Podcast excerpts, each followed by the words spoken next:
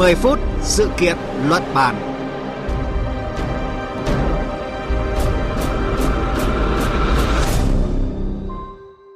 Thưa quý vị và các bạn, sau một thời gian dài siết chặt việc cho vay của ngân hàng với các công ty bất động sản, thì mới đây, Trung Quốc đã có động thái đảo ngược chính sách khi công bố một loạt biện pháp nhằm giải cứu thị trường bất động sản của nước này hiện đang rơi vào tình trạng suy giảm kỷ lục và cạn kiệt thanh khoản. Không giống như các bước đi nhỏ giọt trước đó, gói biện pháp mới bao gồm 16 điểm, từ giải quyết cuộc khủng hoảng thanh khoản mà các công ty phát triển bất động sản phải đối mặt, đến nới lỏng các yêu cầu thanh toán đối với người mua nhà trả góp. Liệu đây có phải là liều thuốc giúp vực dậy lĩnh vực bất động sản ở Trung Quốc? Chương trình 10 phút sự kiện luận bàn hôm nay sẽ đề cập nội dung này.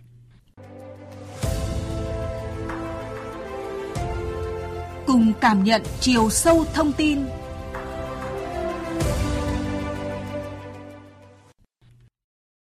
trường nhà ở mới trị giá 2.400 tỷ đô la của Trung Quốc hiện đang rất mong manh. Các vụ vỡ nợ trên thị trường bất động sản đang có xu hướng gia tăng.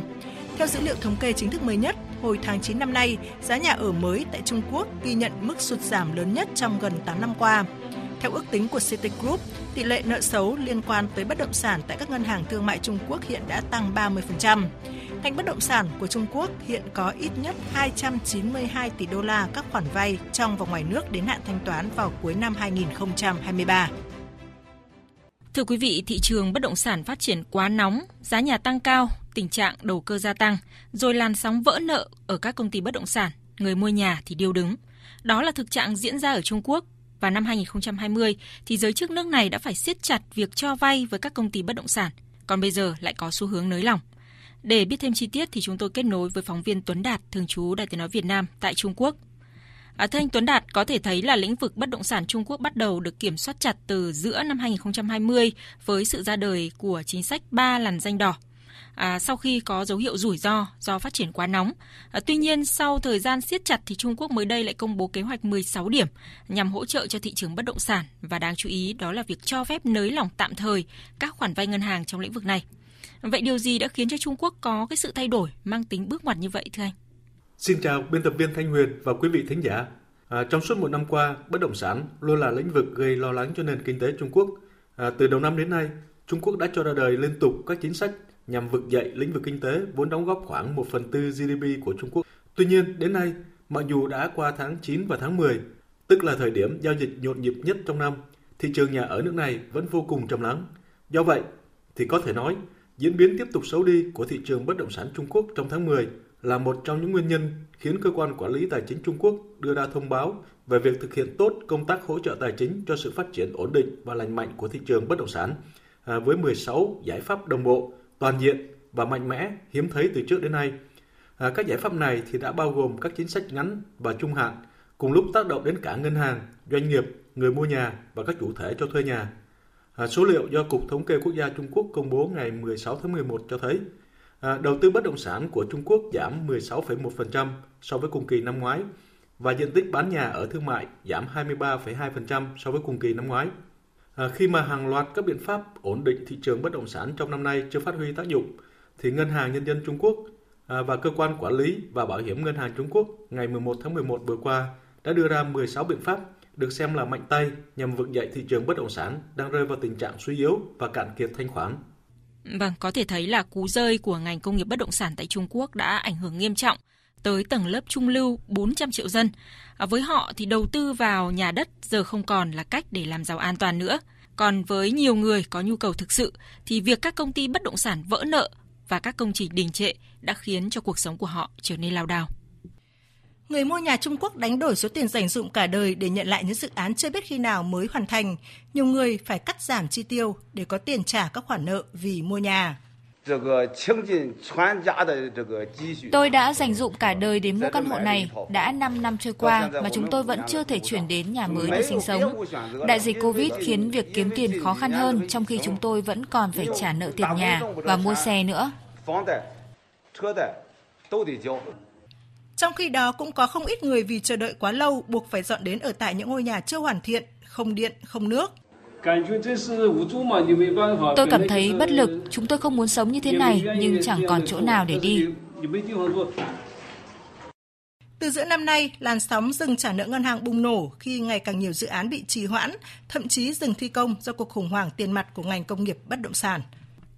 Vâng, trở lại cuộc trao đổi với phóng viên Tuấn Đạt. À, thưa anh, kế hoạch tổng thể gồm 16 điểm mà Trung Quốc đưa ra thì được một số chuyên gia đánh giá là bước ngoặt trong chính sách bất động sản ở nước này. À, vậy đây có thể xem là một biện pháp giải cứu thị trường bất động sản hay chỉ là một cái sự hỗ trợ à, cho lĩnh vực này? Vâng, có thể nói 16 giải pháp này giúp vực dậy lĩnh vực bất động sản của Trung Quốc, khiến nó phát triển lành mạnh và ổn định hơn. À, theo đánh giá của Giám đốc nghiên cứu Trung tâm Tư vấn thuộc Viện Nghiên cứu eHouse, Nghiêm Dược Tiến, việc gia hạn vốn vay là một biện pháp quan trọng đối với các tổ chức tài chính để ngăn chặn việc vỡ nợ và tỷ lệ nợ xấu. À, trong bối cảnh đặc biệt của thị trường bất động sản, việc áp dụng hệ thống khuyến khích trong lĩnh vực cho vay bất động sản à, thì sẽ được tăng cường. À, phương thức gia hạn giúp thúc đẩy sự ổn định của các chính sách cho vay của các tổ chức tài chính và ngăn chặn sự xấu đi của mối quan hệ giữa tổ chức tài chính và doanh nghiệp bất động sản. À, do đó, à, đây là một hoạt động cần thiết để giải quyết rủi ro. Trong khi cung cấp hỗ trợ cho các khoản tài chính như tín dụng và trái phiếu, các cơ quan chức năng cũng khuyến khích các sản phẩm quản lý tài sản như quỹ tín thác để hỗ trợ nhu cầu tài chính hợp lý của bất động sản, à, khuyến khích các công ty ủy thác và các tổ chức tài chính đẩy nhanh quá trình chuyển đổi kinh doanh,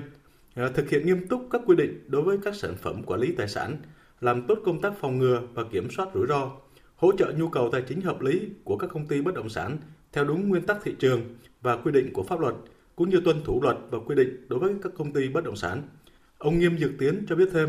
nguồn vốn ủy thác cho bất động sản đã bị hạn chế đáng kể trong vài năm qua. Sự nới lỏng trong nửa đầu năm nay chủ yếu nhằm vào thị trường cho thuê, thì giờ đây đã được nới lỏng hơn nữa. Giám đốc điều hành của một công ty bất động sản top 20 của Trung Quốc cũng bày tỏ quan điểm cho rằng 16 giải pháp này là sự điều chỉnh lớn về chính sách tài chính liên quan đến nhà ở. Điều này thì sẽ giúp cho các công ty bất động sản vượt qua khó khăn về thanh khoản. Đối với các công ty bất động sản, lợi thế lớn nhất là khoản vay có thể được gia hạn. À, bên cạnh các giải pháp được đề cập để giữ nguồn tài chính bất động sản ổn định và có trật tự, một nhà phân tích cho rằng tín hiệu kéo dài thời kỳ chuyển tiếp của chính sách quản lý tập trung bất động sản, các khoản vay bất động sản đưa ra trong 16 giải pháp cũng có ý nghĩa lớn. Chính sách này sẽ giảm bớt sự lo ngại của các ngân hàng thương mại và cung cấp đủ không gian cho một vòng vay nhà ở mới. Vâng, có thể nói lĩnh vực bất động sản có vai trò lớn trong nền kinh tế Trung Quốc khi mà chiếm tới gần 30%. À, vậy giới chức và các chuyên gia Trung Quốc thì kỳ vọng gì vào kế hoạch 16 điểm này thưa anh? Vâng, việc các cơ quan tài chính của Trung Quốc đưa ra 16 giải pháp là sự cụ thể hóa các chủ trương của Bộ Chính trị Đảng Cộng sản Trung Quốc về trọng tâm công tác kinh tế 6 tháng cuối năm 2022 tại cuộc họp ngày 28 tháng 7 vừa qua nhằm tiếp tục thúc đẩy sự phát triển ổn định của thị trường bất động sản một trong những trụ cột chính của nền kinh tế Trung Quốc. Ờ, mặc dù 16 giải pháp đề cập đến một số chính sách hỗ trợ tài chính bất động sản, nhưng một số chuyên gia cho rằng mục đích chính là duy trì sự phát triển lành mạnh và ổn định của thị trường bất động sản hiện nay, tức là ổn định đòn bẩy tài chính và tránh những rủi ro hệ thống do việc bơm thêm nguồn tiền vào thị trường. Phương thức cũ với mô hình phát triển nguồn vốn cao và doanh thu cao của ngành bất động sản sẽ trở thành quá khứ. Trưởng nhóm nghiên cứu tại Trung tâm Nghiên cứu Chính sách Nhà ở thuộc Viện Quy hoạch tỉnh Quảng Đông Lý Vũ Gia cho biết, chìa khóa cho sự phát triển thực sự và ổn định của thị trường hiện tại vẫn là ổn định của phía cầu và khôi phục chức năng tạo máu của chính các công ty. Về lâu dài thì đây là một sự đảm bảo thuận lợi cho nguồn tài chính của doanh nghiệp và vẫn còn nhiều vấn đề sẽ xảy ra trước khi thị trường chạm đáy. À, thưa quý vị thính giả, có thể thấy các quan chức và chuyên gia Trung Quốc đều kỳ vọng với gói giải pháp được đưa ra lần này sẽ giúp thị trường bất động sản của Trung Quốc phát triển lành mạnh và ổn định hơn. Tuy nhiên, để các giải pháp thực sự phát huy hiệu quả còn cần thời gian. Vâng, xin cảm ơn phóng viên Tuấn Đạt với những thông tin vừa rồi. Thưa quý vị và các bạn, triển vọng của ngành bất động sản Trung Quốc và nền kinh tế nước này nhiều khả năng sẽ tùy thuộc vào việc liệu các biện pháp hỗ trợ gần đây sẽ giúp cải thiện niềm tin của các ngân hàng, nhà đầu tư và người mua nhà như thế nào. Và nhìn từ bài học chính sách bất động sản Trung Quốc thì nhiều chuyên gia đã đề xuất là Việt Nam À, nên lựa chọn chính sách linh hoạt từng thời điểm từng thị trường và tùy phân khúc cho phù hợp thực tế hơn. Ở trong đó thì sẽ chỉ cho vay đối với các doanh nghiệp có năng lực tài chính tốt, qua đó loại bớt nhà đầu tư sử dụng đòn bẩy tài chính quá lớn, không có năng lực tài chính, tạo ra rủi ro. Hơn nữa cũng cần phải tháo gỡ việc cho vay đối với người mua nhà thực tế, à, mua nhà lần đầu. Đến đây thì chúng tôi cũng xin kết thúc chương trình 10 phút sự kiện luận bàn hôm nay. Cảm ơn quý vị và các bạn đã chú ý lắng nghe.